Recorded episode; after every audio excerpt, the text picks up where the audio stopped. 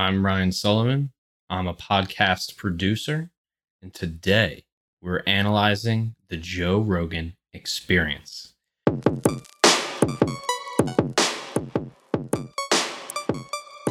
It's going down. So, when somebody pays us to audit their show, the first thing that we're looking at is the overall impressions. What's the vibe and the feel of the show? Are we getting, is the host direct? Are they more indirect? Are they active? Are they passive? Are they taking over the conversation in terms of a interview show? And then how is the guest selection? Is it a wide range? Is it a specific niche? Are they well versed on camera or are they not, etc. And then we dive into the format as well as how is the overall kind of flow of the show and finally our overall thoughts. Getting into the specifics here, we can look at the positioning of this show, right? So like if somebody comes up to me and they're like, "Hey, like so what do you think about Joe Rogan?"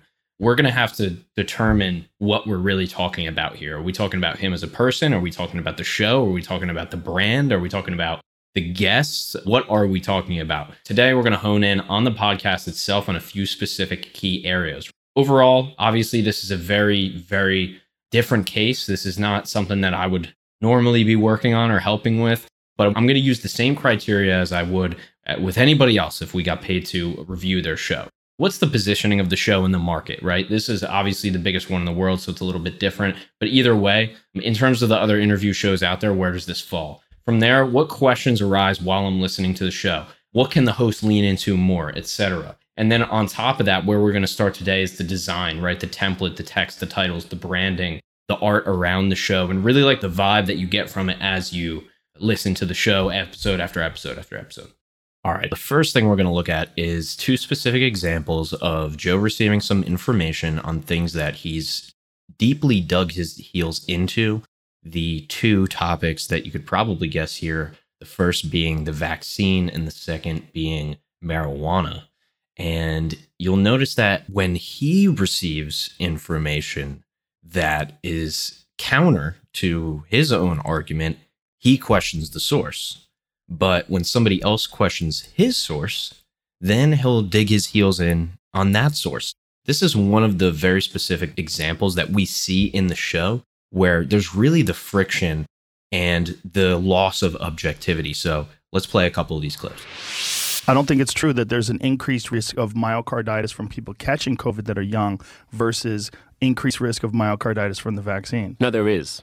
There's both. Pro- well, let's look that up because I don't think that's true. 12 to 17 molecular myocarditis within three months of catching COVID at a rate of 450 cases per million infection. This compares to 67 cases of myocarditis per million at the same time following their second dose of Pfizer.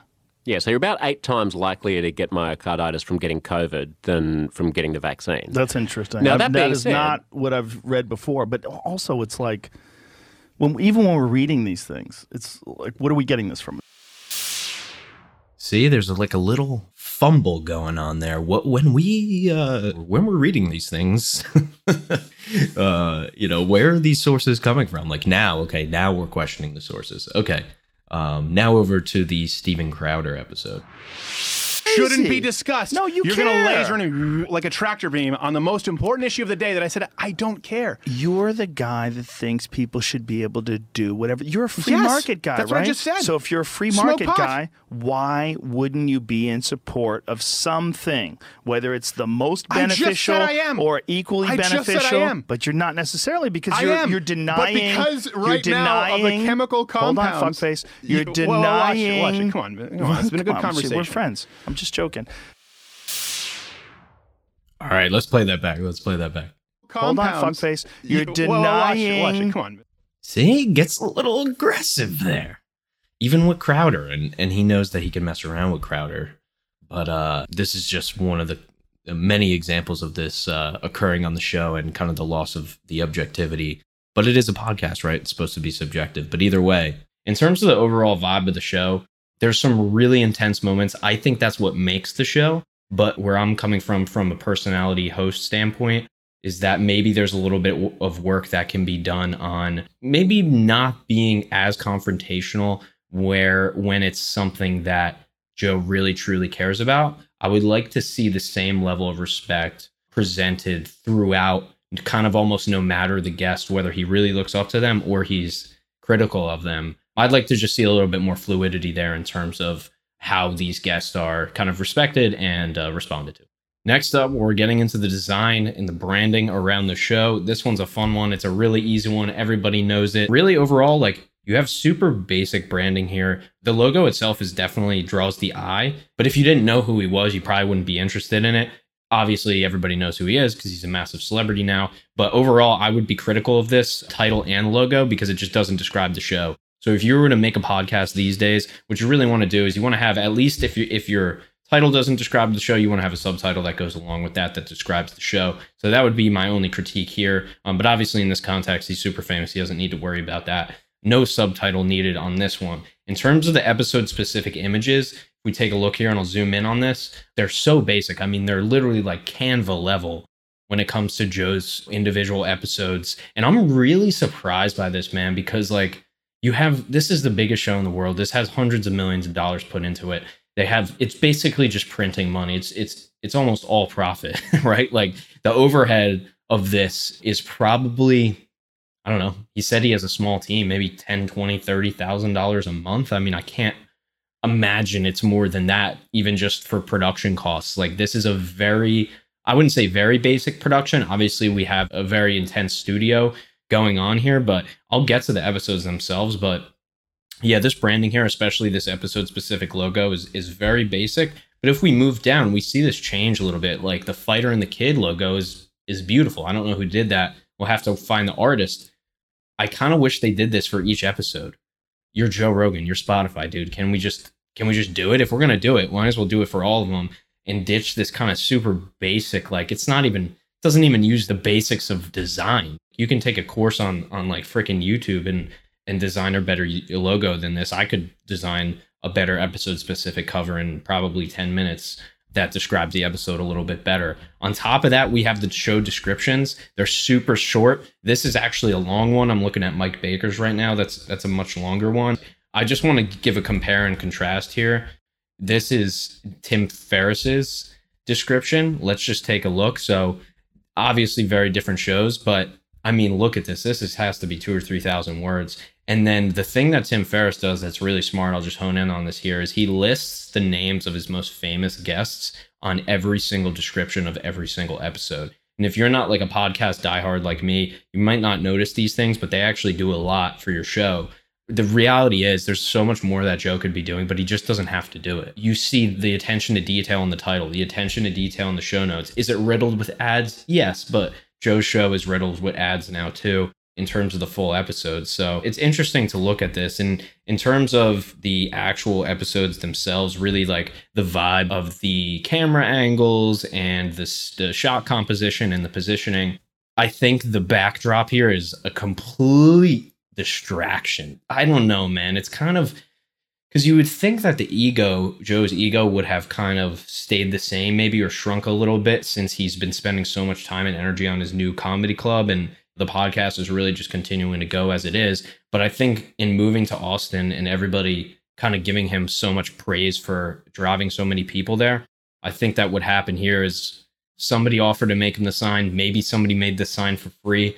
Uh, it's extra. It's overkill for me. It's a terrible backdrop because it just doesn't. It's a cool sign. It's just not a cool backdrop. And I really wish that they would have done something different with this, or just hey, like make it like one of the old backdrops where you have photos in the back. Something like that. There's so many good ones out there that I've seen, but it's just listen, dude, we know who you are. It's the same thing as you don't do the little images, right?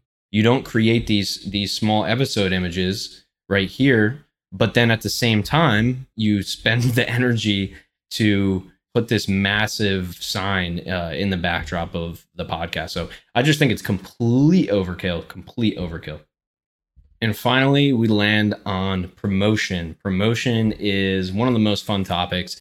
If we were to compare Joe to Schulz, we would say that Schulz's promotion is on another level, right? But they're in completely different positions in life and in their careers.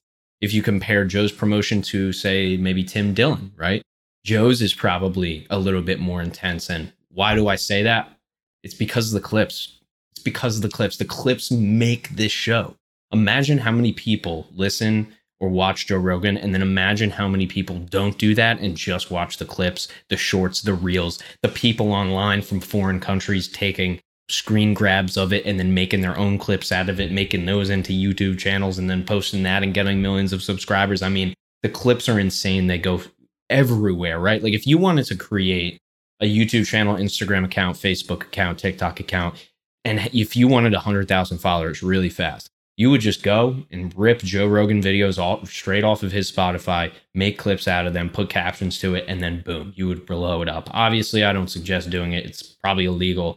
It's a dumb thing because none of those people are going to want whatever you're going to post after that. But it's completely possible. And that is a testament to the fact that Joe Rogan does not even have to promote this show. Other people will do it for him. And that's the beauty of it. But that would not be the case if he didn't have this incredible clips channel. I mean, 15 million. This channel has more subscribers than he probably has listeners on every episode, right? Or it's probably about the same, which is an insane number but they're relentless with these. They've really focused in on choosing the best moments for these clips. These clips would have far less views if they if these moments weren't hand chosen correctly. And I, guess that's Spotify doing that. But really, to end on the most important piece here, especially with a podcast, folks, it is promotion. And you do not, especially even if you are a celebrity, we've seen countless celebrity podcasts come and go, especially when I, I really started producing a lot of them, which was during COVID I worked with celebrities that on shows that should have had hundreds of thousands or millions of views, but no marketing, right? Poor marketing. And that's what happens when you do that. So this is the final component of the Joe Rogan experience is the promotion piece in terms of the audit. Overall, um, I'm going to give Joe's show, regardless of the clout, regardless of the it being one of the biggest podcasts in the world. I'm trying to leave that aside. I'm going to give this a six out of ten and it really only is for the kind of, I would say, laziness or lack of orientation or lack of uh, prioritization with those small details. Just looking at this objectively, I think that uh, the conversation is incredible. Obviously, the show has changed people's lives. This show has changed media, right? I'm not underestimating what the show's been able to do, but from a podcast producer's perspective, Joe, I'm going to give you six. All right. My name is Sully from Podcast Principles. We help people launch their podcast. We're the wedding planners of podcasting. So if you're looking to launch one, make sure you hit that link right down below, whether you're watching or listening right now. So, do you like Joe Rogan's podcast? What would you rate it? Definitely let me know as well. And we're on every platform, even the ones nobody uses. All right, catch you in the next one. It's going down.